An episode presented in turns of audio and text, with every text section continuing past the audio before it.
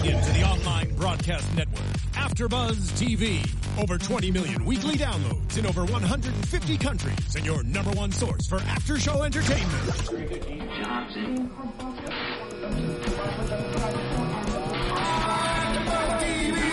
TV, the destination for TV superfans, producing aftershows for over 300 of your favorite TV shows, interviewing celebrities and showrunners, and bringing you behind-the-scenes exclusives. All thanks to E! Entertainment's Maria Menounos, producer Kevin Undergaro, and internet leader Akamai. Now, let the buzz begin! Hello, AfterBuzz fans, and hello, Public Morals fans. I am Roxy Stryer, and I am just about the most excited person in the entire world right now. Other than me being excited, though, I know my panel... Can't Tina Kapp be excited? Yeah, my whole panel's very excited, so I'm here with Christina Kaplan. Hey, guys. You can find me on Instagram or Twitter, at Tina Kapp. With Phil Spitek. Welcome, ladies and gentlemen. Excited to be here. And the most important person that we have calling in for this very special episode, we have Edward Burns on the line, creator and star himself. We're so excited to have you. Hello. Hey, guys. How are you? We're doing okay. As I told you, I'm very excited to be here as well. Well, it's nice to know. Thank you so much for your support all through this season. We love that you were watching and tweeting with us, because we were certainly watching your show, and gosh, do we love it so much. Well, thank you, and it's been a lot of fun for me to listen every week and sort of hear what you guys are digging about the show, what maybe confused you. But I have to admit, I loved all the predictions, and if we're lucky enough to get a second season, there's actually a couple of things I wrote down where I didn't even think about going in that direction, where I was like, oh, that's a pretty good idea. I should make a note of that. So, oh my gosh, that's so exciting. Any particulars of any particular stuff that really stood out in terms of like, oh, I can't believe these guys are thinking that or saying that, or I totally never, you know. I remember early on, you guys made a connection between the fact that, James got in trouble at school and the fact that Fortune claimed to be a teacher. And you guys went on a little sort of riff about what you thought I was trying to say about teachers or education or school. I thought that was interesting. I think somebody had a prediction about Rusty and his father and how that might turn out maybe a couple of weeks ago. Yeah. Which was pretty spot on. Yeah, there were a few. There were a couple of moments where I was happy that you guys sort of you clearly recognized a little bit of the pipe we laid or some of the foreshadowing we did, and then but other things that I really you can be so close to the material that some things that you guys thought, well, that's pretty obvious that we're so close to we didn't see so. Very informative. It's interesting because we do a lot of over-analyzing here. So we come up with some crazy predictions, and it's nice to hear that some of them might be giving you ideas. And I know that we're here crossing our fingers for season 2. I wanted to ask you because you already have a thought process on season 2. You came out and you talked a little bit about it, that we might be going to the Lower East Side and we might be seeing some of my people, the Jewish gangsters. How far into planning that are you right now? So, it's interesting. When we were in the editing room, and you're living with these characters every day, all day long, and you're sort of seeing how this whole 10-hour story is laying out. Like you guys or like any fan of the show, you sort of start to fall in love with certain characters and storylines. And so while I was in the editing room, I just started mapping out season 2, and I even wrote 5 episodes. That said, we haven't officially gotten our pickup for season 2, so I decided to stop writing until I get the official word.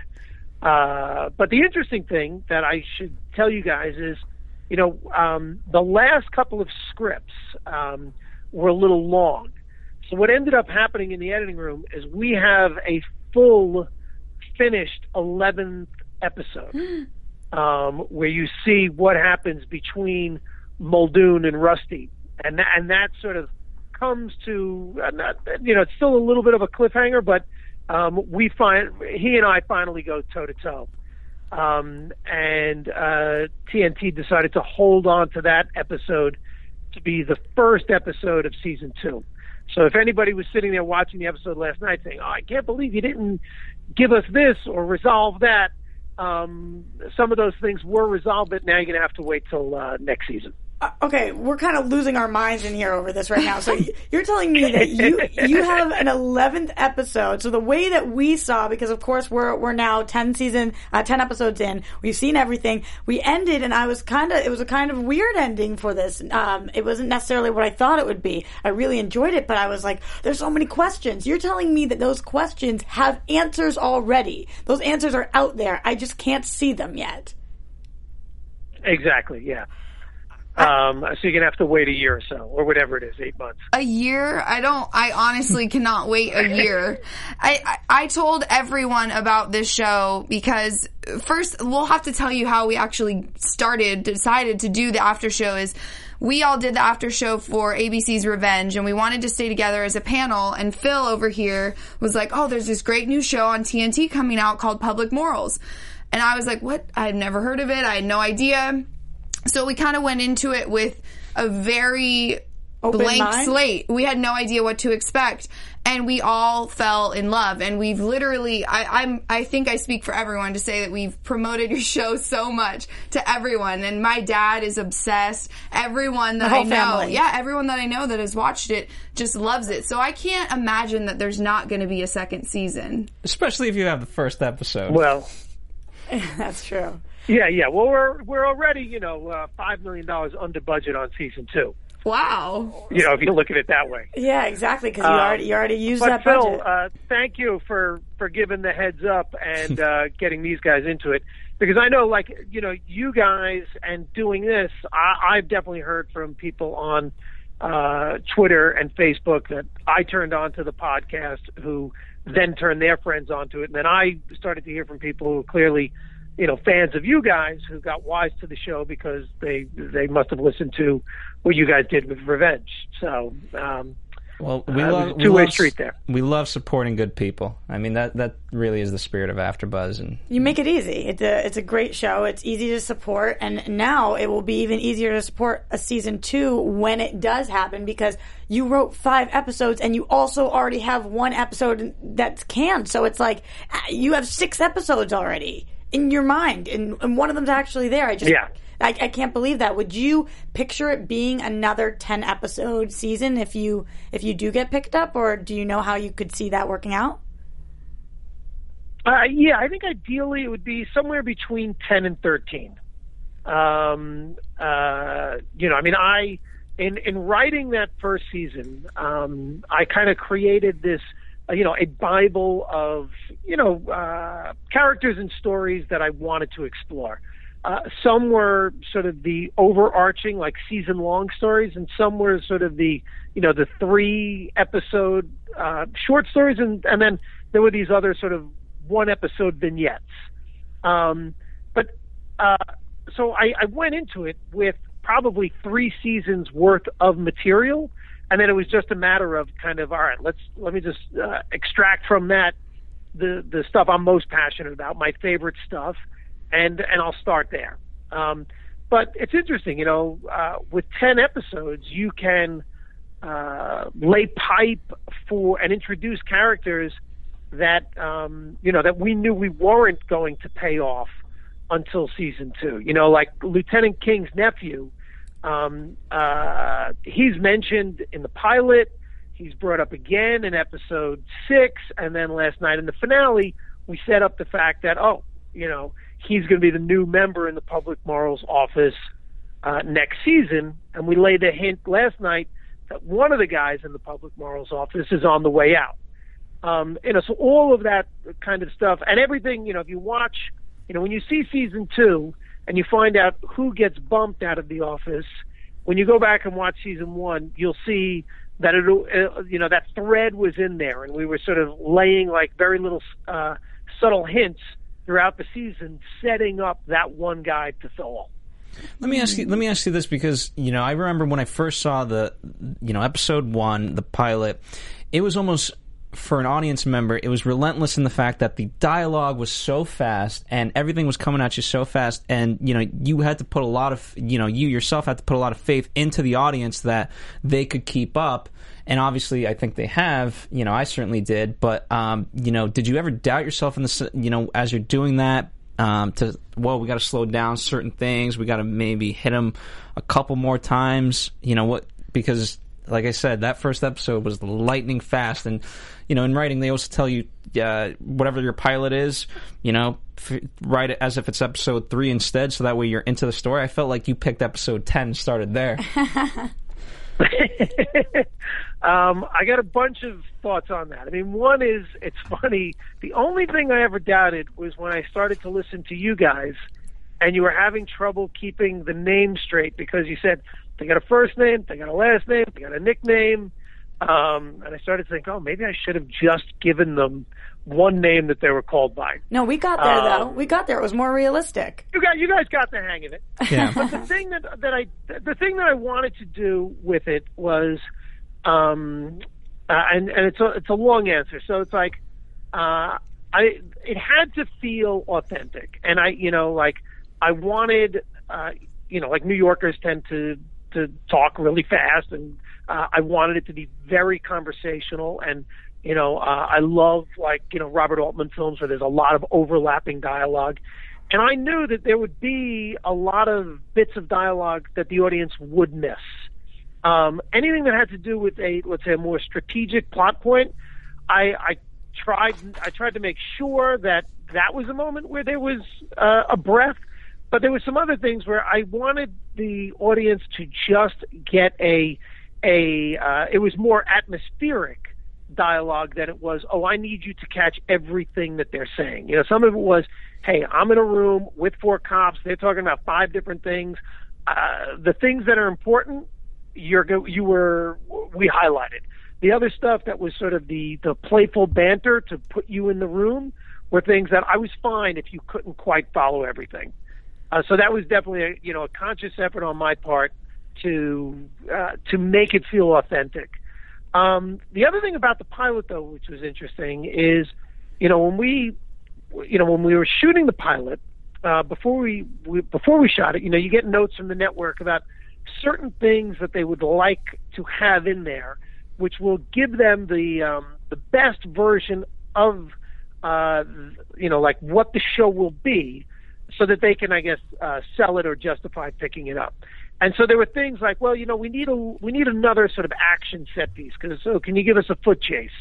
So you put that in there. And then, oh, there's a little, it's a little confusing as to whether or not O'Bannon is a cop. So we put a new scene in where we see him in the precinct. And there were those types of things, you know, like with killing Mr. O. There was, well, you know, maybe we need one more scene with Mr. O, so we have a little better sense of who he is. Given that we're going to kill him off, and the whole sort of the rest of that first season is going to sort of that his murder kind of triggers a lot of what goes on. So with those things, so your pilot episode, you know, our locked version of that, and the version that got tested, and the version we got picked up off of, was probably 7 minutes longer than the one that aired. Wow. So then what you have to do is you have to kind of go back into that, and I was able to extract 2 scenes and figure out a way I could write them into later episodes, but that still left us maybe about 4 minutes long. So what we had to do was kind of cut out a lot of the breathing space that existed in that episode. And I think that's why you probably felt like, oh my God, this is like rapid fire. We're just getting a ton of information. I hope if we do get the second season, I'd love to go back into the pilot and restore it to the longer version, and have that available to people on iTunes or on DVD.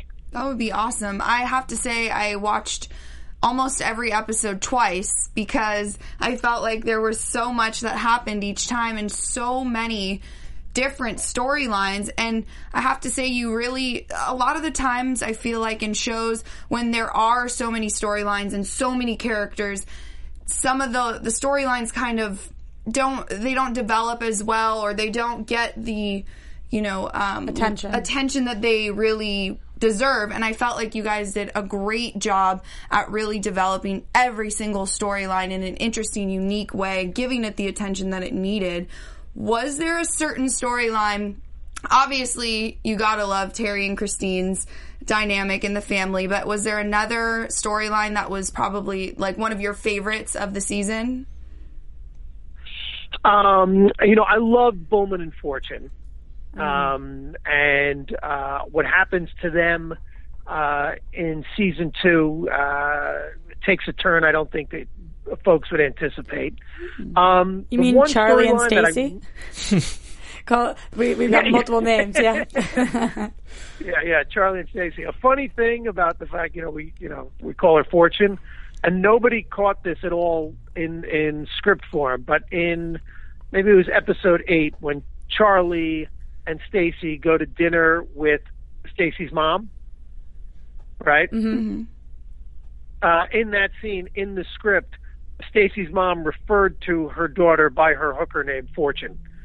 You know, because she's called Fortune in all the scripts. So the actress said to me, I don't know that the mom would be calling her Fortune in this scene. That's so funny. Given that that's her hooker name. But anyway.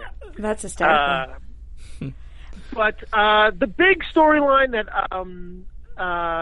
that's one of my favorites that we kind of ran out of real estate was Bernadette's character and her relationship with Moose and Latucci.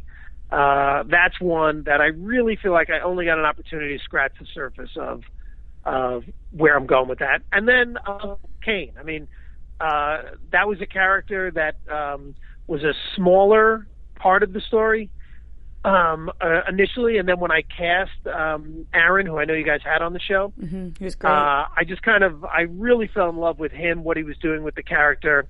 And really just started, as you can tell, had a lot of fun with that Kane character. So that's and also, Neil McDonough's performance as Rusty.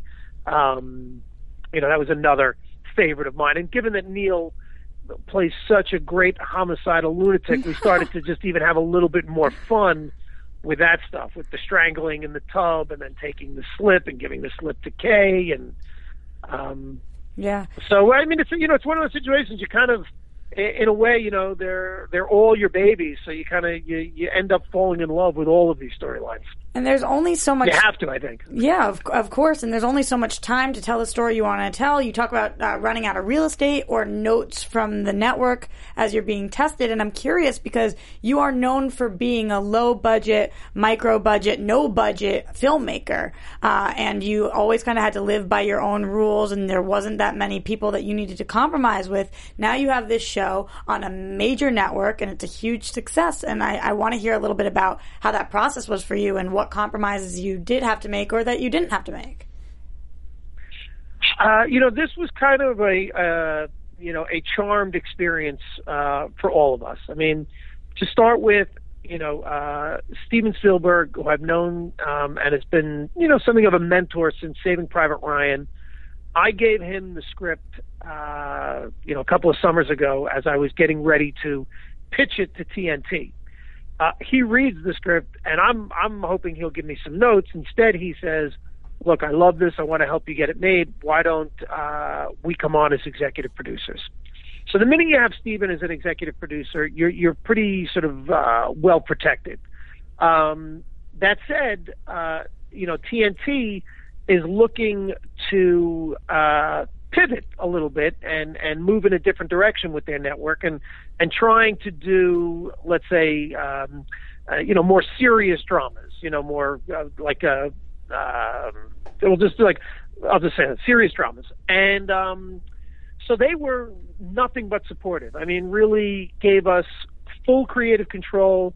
The only notes we got were very minimal, but they were also in keeping with the story I was trying to tell. I never got any notes that were trying to sort of change the course of the story or change the tone of the piece. They let me cast whoever we wanted to cast. And then most importantly, I was able to hire all of my department heads. you know, my director of photography, my costume designer, my production designer, my, you know, my location scout, my editor. So I was able to work with my indie film team. And the reason I think that the show looks the way it does, you know, I mean, it looks like a movie, it doesn't look like a TV show, is because none of us had worked in television. So we just said, okay, you know, this is a nice big budget we have. We know how to make movies. Let's just make a 10-hour long movie and approach it that way. So really, as far as compromises, none. The only thing I had to learn how to do, which was different, was, you know, how do you write in a 5-act structure, and then how do you write towards the end of an episode? You know, how do you create sort of the cliffhanger in order to entice the audience to show up the following week? Or now, fortunately, now that it's all available on iTunes, now it's sort of like the ultimate binge experience. You know, like, I think we did a good job. Like, when an episode ends, you're going to say, okay, I'll watch the next one right now. So that was sort of the call. Like for a long time it was, you know, it was just a death by Rusty. Yeah, every episode. That was the cliffhanger. That was your structure. It's not okay. Yeah, I'm trying to think. When does he, I guess Christine. Yeah, her crying. That was sort of the first episode where Rusty, it didn't end with Rusty whacking somebody. That was a nice departure. What is that, episode 6, correct, or 7? No, that's, I think it's episode, is that Ladies' Night? Oh, no, so it must be episode 5. It's not the halfway point. Yeah, I thought that she did an amazing job. I love those more silent but moments where we see the characters struggle, and that's kind of where we're left in the season finale. We have this big struggle between the people that you say it's one of your favorite storylines. It's definitely one of my favorite storylines with Charlie and Fortune, as he looks at her, and we're thinking this whole season he might be in love with her, and he calls her a whore and walks out. I know we were all wondering, what were you thinking when you wrote that, and how did you come to that place? How did you decide that was going to be the way, and is this the last that we see of the relationship? That line where he says, originally in the script it says, I'm sorry, I don't sleep with whores. Oof. That's such a tough moment. I mean, I like those moments, and to the realness of it, you know, it's funny because obviously the rest of my panel is all females. Shout out to Anna Koppel for mayor, who that's right, who would really like to be here right now. And I love those moments because they're such real guy moments. I mean, especially when your manhood gets tested in that way by other men of like, hey, are you doing this? This is bad, you know, whether for your career or your friendship. Those are the things that, you know, you would do. Mm-hmm. And they're constantly... it's not what you mean by any stretch of the imagination. It's certainly, you know, that's the exact opposite of what he wants to say. He wants to say, like, hey, let me take the day off and we'll go to the park. Mm-hmm. But... how did you feel about that ending, Christina, when that is... he walks out on her, and we've been speculating all season? I kind of... I don't know. We have been speculating all season that they would get together or end up together, but I also kind of felt like that was too much of a low-hanging fruit for this show to have them end up happily ever after. Right. I like what they did. I'm glad. I like what Ed did. I'm glad that that Charlie did say no to her, but I feel like this is not a hard no. I think that if there is a second season, which hopefully there will be, like we said, I think that Charlie might change his tone. And everybody at home, just so you guys know, we will be doing a full recap of episode 9 and 10. We will be doing that tomorrow night with Brian, who plays Shay. He'll be calling in, so you definitely will get our thoughts on that. And that's because you support our amazing sponsors, DraftKings, with the promo code BUZZ, B-U-Z-Z. And if you're wondering why we haven't talked to Ed in a bit, it's because the call got dropped. Yeah, as we know, Ed is a busy man. We're getting back to him. We're working on it. Yeah. He's in New York City, so who knows what happened in that long chain. Maybe he's gone back to the 1960s. I'm loving a lot of the stuff that he's talking about, though. First of all, a sense of this world. Like, everybody talking so quickly. It's very true about New Yorkers, and I'm really curious to see what that additional 7 minutes would do for the pilot if they do end up releasing it. That would be absolutely crazy. And also, the one person being on their way out, we've speculated all season long that it's Vince. So, you know, what do you guys think? Does it sound like that could be him for now, or what do you think? Well, when he said we've been kind of threading in little hints throughout the season, my first initial thought was P.D. Mac. And the only reason I thought of that was because of the whole suit thing, where they kept that. That's the one standout point or standout interaction between the guys and him that I can remember them really kind of, you know, calling him out and stuff. But I feel like if we go back and watch now that we have that hint, maybe there's something else that we missed. Just because I feel like Vince, again, like I said before with Charlie and the Fortune thing, I think the Vince being, you know, being the one on the way out is a low-hanging fruit, too. I think that they're trying to make us think that that's what's happening, but I don't think he's going to be the one that's out. I think the fun is more in the fact that it should have been Vince. It probably is Vince, but now we're, just like us, they in their own minds are speculating. So until you have that answer of is it me or is it not, now all of a sudden you start questioning your own self of like Charlie's doing right now. Yeah, exactly. And you now will start to make stupider decisions. That's the problem. They're all making rash moves because they think they might be the one. The only one who isn't questioning his place is Terry. Yeah. So that will be really, really interesting to see. I can't wait. And I can't wait to find out about the one episode. I think we have Ed back. Edward. Hey guys, I'm back. Oh, great. We just were going over... That's okay. We're just going over some of the amazing tidbits that you've given us and anticipating who is going to be the person who's on their way out the door. We have our own predictions based on the fact that you said that you've been dropping hints all season. I think that it's Vince, and you guys are thinking that it might be Charlie and other people. I mean... I thought once you said that, my initial thought was that it's P.D. Mac. And the only reason I thought that was because the first thing that popped into my mind was the whole kind of busting him for having the cheap suits, and they always kind of are giving him crap. I don't know if that's, if you can even hint at if I'm close or if I'm very far away from what might happen. I wish we could see his face so we could read it. All I'll say is this, is that in the first episode, or I guess it would be the second episode of season 2, Johansson, the captain, brings me and Lieutenant King together and wants our opinions on who should go. Mm. And I'll say of those 3 names that you mentioned, 2 of them are names that are discussed in that powwow. Interesting. Well, I can't picture Terry throwing Charlie under the bus. Just saying, he's had a problem with the way that everything's been handled with Moose. So, you know, I could really picture. I think I got this one. You might have it too, Christina. I hope so. It's tough to tell. It really is. And I think that's what makes a great show, the fact that there are so many different options and storylines.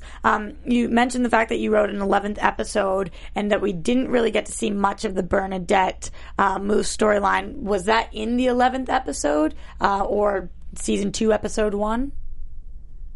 Yeah, season 2. Well, yeah, no. So Bernadette and Moose and what happens there, and you know she has that. And I think you guys even predicted it when she said Moose or Vince says to her, "So what? You want to be a gangster?" And she says, "Until something better comes along." That's kind of where we go with her in season 2. She goes to her uncle and she says, "Look, I don't know why you place so much faith in Sergio. He's an idiot.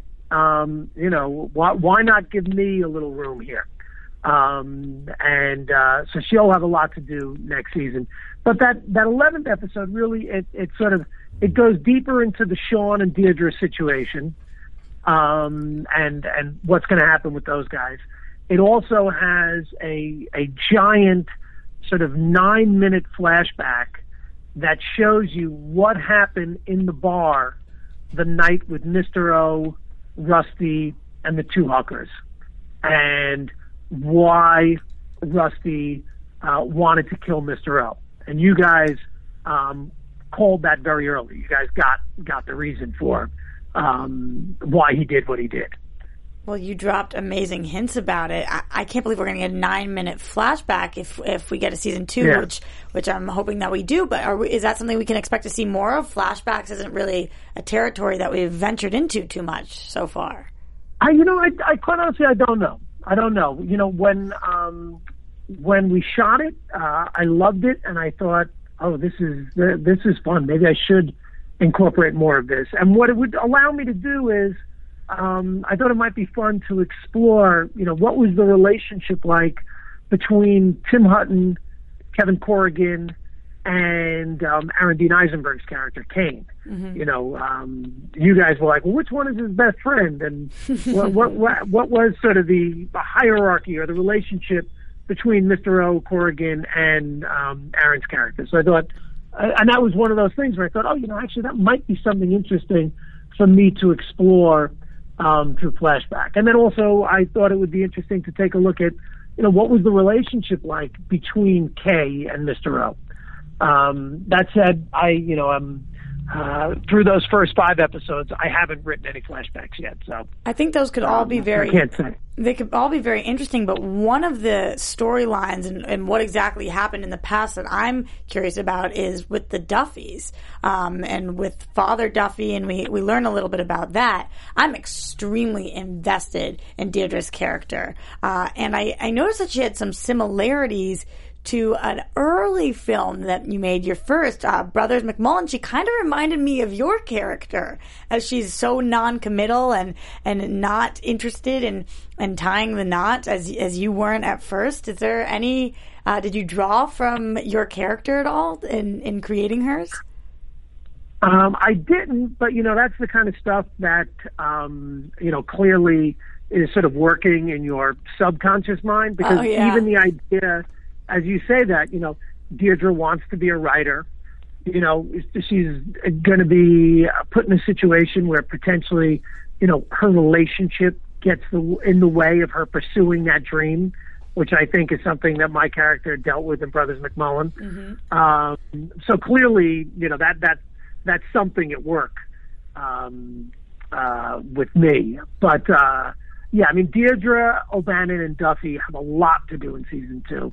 And Keith Nobbs, who plays Duffy, there's a perfect example of a guy who came into audition, was so great.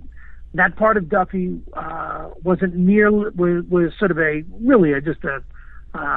small part originally. And just because I loved Keith so much and what he was doing, I kept giving him more and more stuff to do.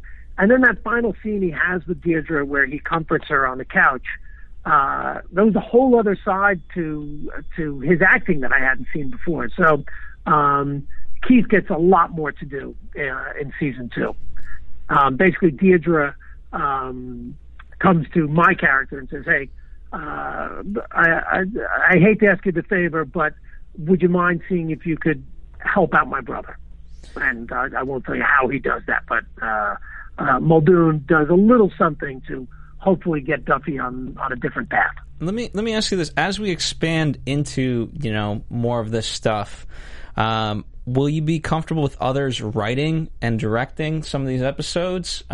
Because, I mean, you're certainly ambitious in that way, and it, you know, but I wanted to ask, like, are you ever going to kind of relinquish at least a little bit in that regard? Like, let's say Steven Spielberg wanted to direct an episode.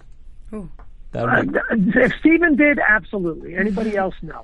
I think that's fair. And the reason is, you know, I love it too much. You know, I mean, I this story, the idea of a period cop movie and a Hell's Kitchen gangster story, are two different passion projects that I tried to get different versions of these made over the years as feature films, and for a number of different reasons couldn't get either project made.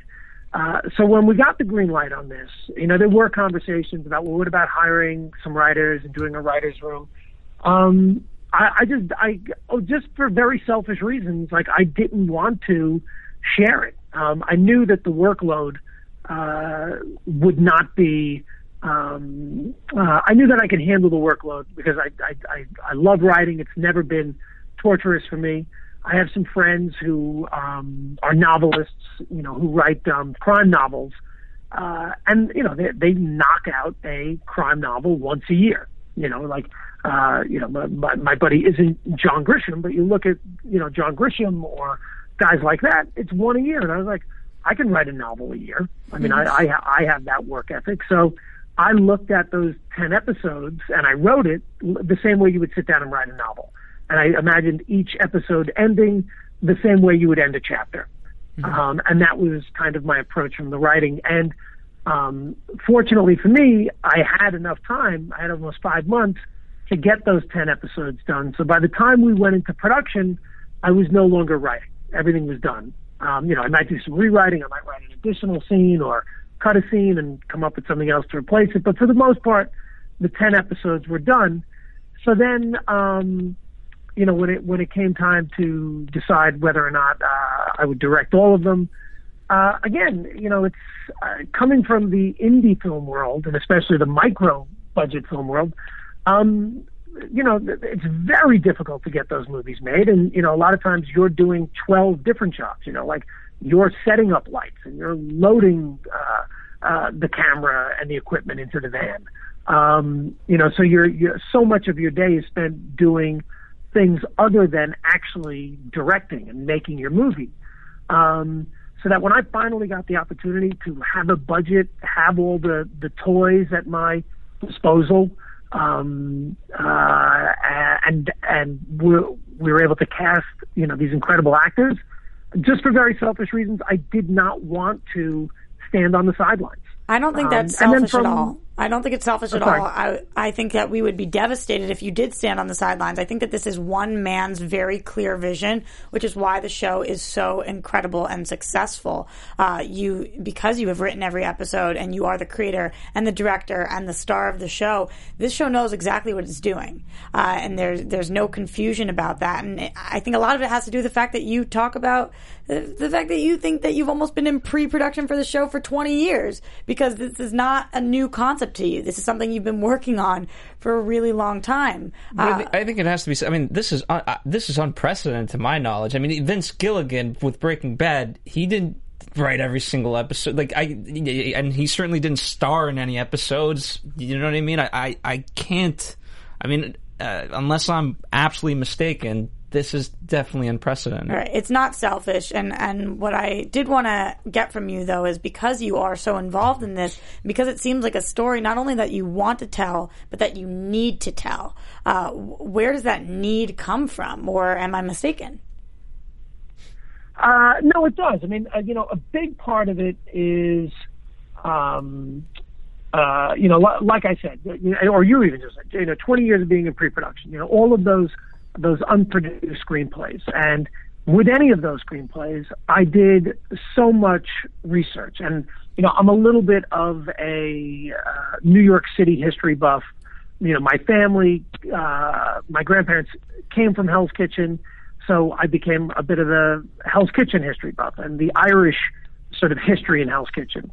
And given that my dad was a cop and I come from a cop family, I've always been like an NYPD buff. So I, just for fun, you know, like my, you know, the reading I like to do is, you know, a lot of nonfiction that has to do with New York City, its neighborhoods, and, you know, cops and gangsters. And, you know, and then also a lot of fiction that relates to, you know, those types of characters and sort of that New York City mythology and folklore. So these are the things that, you know, are just my obsessions. You know, Scorsese has a great line about, you know, your the job of the filmmaker is to make your obsessions, to make the audience as obsessed with your obsessions as you are. So, you know, it makes the writing, you know, easy in a way because it's something that's fun for you. You know, you're just so passionate about it. So that need to tell the story probably just comes from these are the things that obsess me and that interest me. Case in point, today I'm walking home from a lunch meeting I had, and I go past the old police headquarters, which is over on Center Street in New York. And, now it's been turned into condos, but I walked past the backside of it, and that's where they used to, when someone got arrested, that's where they brought them down to first get, fingerprinted and booked. So, of course, I'm looking at that, thinking about next season, and, I've got to work this building into season 2 because it still looks the same. So, I live here, you walk around the city, there isn't a street corner or a block that doesn't trigger some thought that is somehow connected to this story. So, as you said, your father was a cop. Did you grow up wanting to be a cop, or were you always a writer? No, always a writer. My dad kind of, I showed some ability as a young kid, and he definitely pushed me in that direction. And my mom was like a theater buff, so would take me into the city to see Broadway shows, and then later turned me on to movies. And so we definitely, we grew up surrounded by cops, and definitely you're sort of obsessed with, cops and their stories. But I always knew, I kind of knew at an early age, it might be more fun to write about them than actually be a cop. I think that's fair enough. And I love your obsession because it has totally made us obsessed to the point where we'll be sitting in a room and we'll be talking about how upset we are over some of the decisions that these characters have made, i.e. Christina. We were just talking about what Sean did when Deirdre called him. I mean, What kind of a move is that from him? We weren't expecting that. Are we going to see more of him just rejecting her, or is that story is he gonna feel bad? Where are we going with that? Well, so that scene, it's like the last time they were really together, right? She said, "Hey, look, don't run out and get a ring anytime soon." Mm-hmm. And then he shows up to her apartment after he's had the shooting. And she's got some other dude up in the room. So that's where we've left him. So when she calls, he's like, look, you told me, you didn't want anything serious. So, I'm not taking your call. He doesn't know what we know. So I felt like his reaction, was justified. But also at the same point, it's like, it wouldn't even matter if it's justified. Because really what you're trying to do is just create real characters who are complicated and complex, and a lot of times, they're making the worst decisions, like any of us do. But to answer the second part of your question, in that 11th episode, she shows up at his apartment and basically says, "Hey, you can't avoid me. We need to talk." And they go out, and then she explains to him what's going on. Interesting. Very interesting. Now, you keep bringing up this 11th episode. I really just want to see it now. I don't know if we can wait. I think that's his goal. I know, but I always get so frustrated when I fall in love with shows and then I have to wait forever to see the next season. So thank you for sharing all the little tidbits with us. Yeah, no, of course. And we all feel like that is the best episode of the season. So in a weird way, it would have been a great finish, but it's also very exciting to know that we have that good an episode to open up season 2. Does that episode help us, help ease our worries about which characters we can trust and who we can't? Because as you know, on our after show, we're constantly talking about, do we trust this person? Is this person a plant? What are you doing here, Shay? I just want to know about O'Shea. You just want to know Shay? You won't, part of the fun is, unlike a movie, where you have 2 hours to tell the story, you can have a character that is somewhat sort of ambiguous or plays in that gray space. But eventually, at some point, the hero has to answer the call and become the hero. With this kind of storytelling, and again, I'm new to this, and a lot of I'm basing this on what I've responded to as a viewer. of the shows, you know, these long-form shows that I've fallen in love with. You know, I like the fact that, you know, like, who is Terry? Is Terry the guy he is at home? And is that his moral code? You know, sort of the lessons he's giving James and sort of the law he lays down there? Or is Terry the guy on the street? And how he deals with, you know, the gangsters and other cops. So is he playing a role at home, or is he playing a role on the street? And I think that's a fun thing to play with, and maybe I don't ever have to answer that question, or maybe I don't answer that question until season 4. You know, Shay, you'll see sort of who he is by the end of season 2. But again, it's we're going to draw that out as long as we can, because there's a lot of fun in sort of, defying the audience's expectations and not making it easy. I mean, I think that's, you know, it's funny. When I was writing the show, I was watching season 1 of Game of Thrones. And, you know, one of the things that, you know, happened because of that was the show became much more of an ensemble than I probably initially anticipated. You know, I told you I had that big Bible of all these different stories and characters that I knew I wanted to eventually explore. Right. But when I saw, you know, with Game of Thrones, how many different storylines and how many different characters they introduced, and the fact that, you know, that character we met in episode 2, we may not see him again until episode 5. That really sort of shaped my approach to the storytelling. The reason it works is because they each have their own identity. Sorry. They each have their own identity. But I just think you didn't introduce too many characters. It's great that you followed from Game of Thrones. All of your characters are completely different from one another. So that it works for the show. Whatever your thought process was, however you got there, it totally worked. Yeah, which is why I think, you know, it's like now that the season is over, I have to admit, I'm excited for people to sort of rewatch it, or the people who haven't seen it, like, who get to see it on iTunes, because then you know, like, when you're introducing, let's say, you know, like a character like Rosemary, if you were to watch those 10 episodes over the course of, let's say, a week, I think Rosemary might feel like a very different character to you than watching it over 10 weeks, because, you know, you meet her once, you don't see her again for almost 5 weeks. You know, over the course of 3 nights, you get a different sense, I think, of who she is, because she hasn't been out of your life for so long. And I think that's true of a lot of those, let's say, those secondary characters that we've met. Hmm.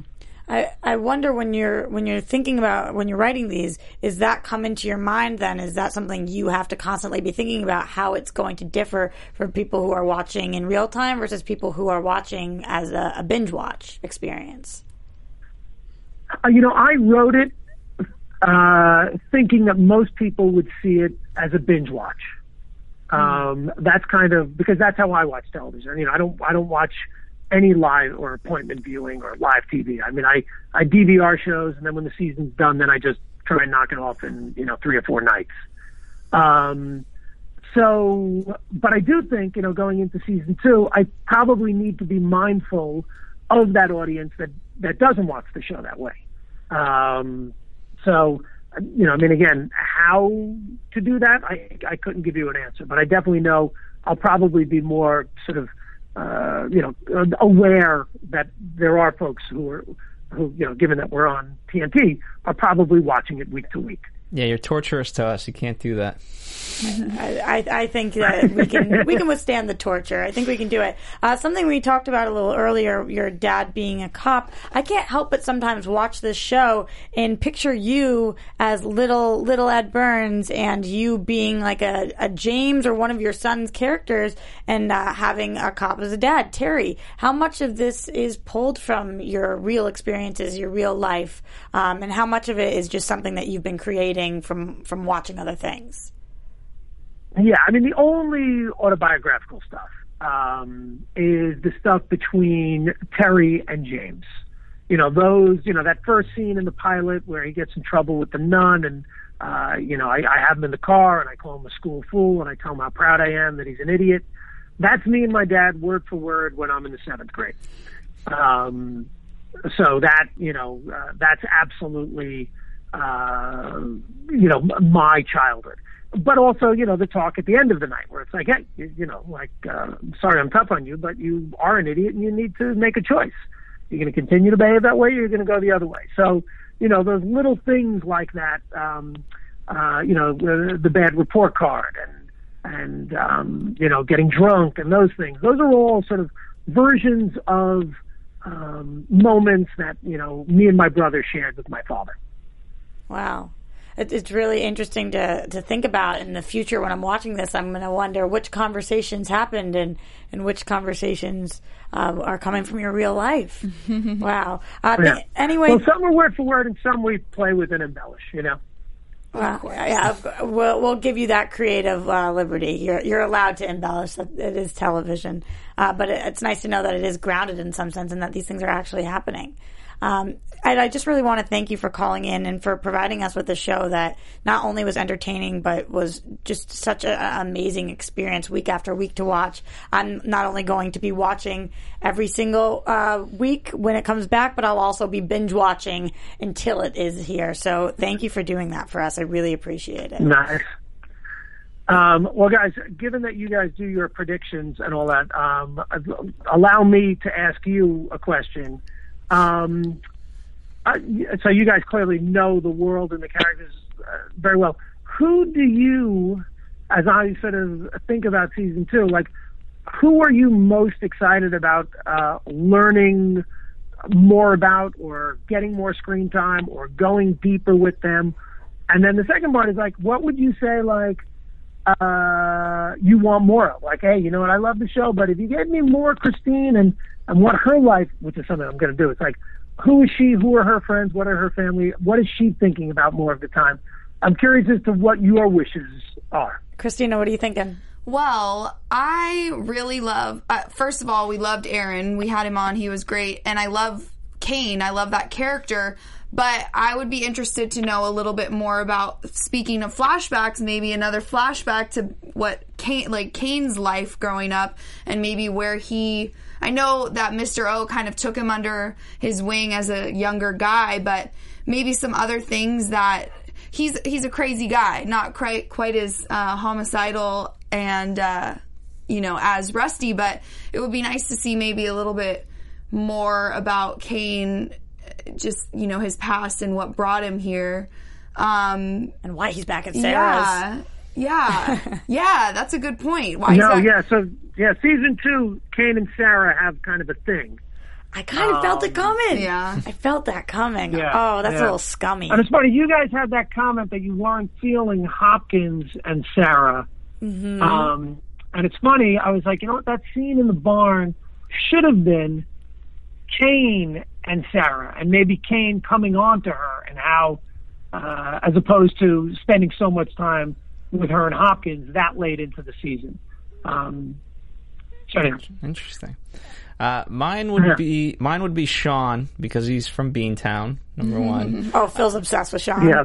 Well, I mean, you know, I'll take it a little bit deeper than that. You know, here's a guy who lost a father, relatively the same age that I lost my father, and not only that, he ends up killing someone with his uncle, and, you know, he does it in a way that obviously puts them at harm, and so he could have died. And now he's also dealing with this relationship, or non-existent relationship at the moment, so he's dealing with a lot, and we were going strong with him, and then, you know, up until the finale, I don't remember moments that we see a lot of him. Yeah, it's a good point. I love that storyline, too. Yeah, you do get... Sean has more to do in season two, and he and Kane actually have some, like, an ongoing beef. When Aaron was on, you know, he talked about a scene that got cut out, like the one scene that got cut out of his... And that was a scene where he and Sean almost come to blows in a bar because Kane says something to Dee. And remember, they all grew up together in Hell's Kitchen. So that we'll play with a little bit more of in season two. I can't wait to see that. And to answer your question about which storylines, there's not a single storyline that I don't want to see more of.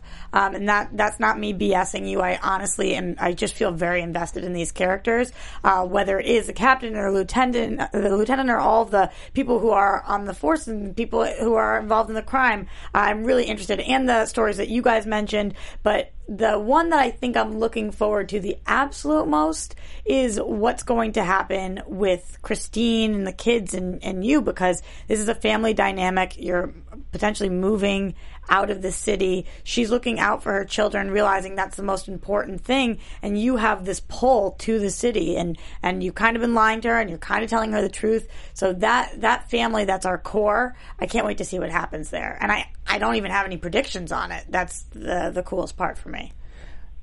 And for me, I also want to add, I find it interesting with the lieutenant. Number one, Ruben has been here a couple times at AfterBuzz TV, and so selfishly, I like when he's on TV.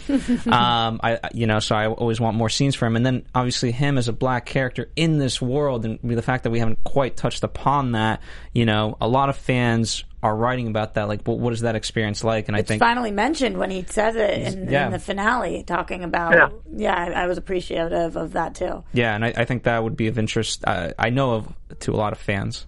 But also what it's like to be a woman at the time, and that's why I love watching the Christine and the Deirdre storyline, what it's like and the differences between now and then. So I think it's safe to say that we're fully invested, we're down for this ride, and there is not a character we don't want to see more of. Keep them all.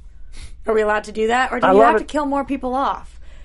Our hearts going to get broken? We do, yeah. I mean, you got to kill some new guys will be introduced, and then some others will be killed off. That's sort of the nature of the show. Oh, yeah. More killed than introduced, though. Yeah, that's true. What's that? I think there's more that are killed than introduced. Well, we had to pare down that big ensemble we started with, True. Oh, well, I think that we'll be okay. There's a lot of them that we can kill off. We'll still have plenty of them to talk about every single week. Ed, thank you so much again for calling in. I know the people are going to want to keep the conversation going with you until there is an inevitable season 2. So where can the people find you in the meantime? Where can they talk to you? So Twitter, it's Edward_Burns. And then on Instagram, it's Ed Burns. Awesome. Well, we definitely will keep in touch because we can't wait to hear more. And for the final season 2 announcement, we're very excited for that. And we're going to have Aaron set you up with Skype, so next time we can actually Skype instead of just calling. He offered. He said he would come help you Skype. So thank you, Ed. Well, next time, what we should have done, I was in LA a couple of weeks ago. We should have done it then. But next season, I'll make sure I get out there to actually meet you guys. It will be a ritual. You'll come in every season for the next 10 seasons. I hope you... Perfect. That's what we're hoping. All right, thank you, Ed, so much again. And you guys at home, don't forget that we are doing a finale for episode 9 and 10, the 2-hour finale with Brian, who plays Shay. We're really excited about that. That's tomorrow night. In the meantime, where can they reach you if they want to talk to you? You can find me on Instagram or Twitter at Tina Kapp. And for Anna Koppel, who's not here, you can find her at KOPPELFORMAYOR. Koppel for Mayor. And follow us here at AfterBuzz TV, Facebook, Twitter, Instagram, and don't forget to support our great sponsor, DraftKings. Go to DraftKings.com. It's no commitment fantasy football. Use the promo code BUZZ, get in there, and potentially win up to $1 million every single week. Absolutely. And you can find me at Roxy Stryer. I cannot believe we just got to talk to the Edward Burns, one of the best creators and stars of this time. He really was amazing. So thank you guys for tuning in, and we will see you soon. From executive producers Maria Menounos, Kevin Undergaro, Phil Svitek, and the entire AfterBuzz TV staff, we would like to thank you for listening to the AfterBuzz TV network. To watch or listen to other after shows and post comments or questions, be sure to visit AfterBuzzTV.com. I'm Sir Richard Wentworth, and this has been a presentation of AfterBuzz TV. Buzz you later. The views expressed herein are those of the hosts only and do not necessarily reflect the views of AfterBuzz TV or its owners or principals.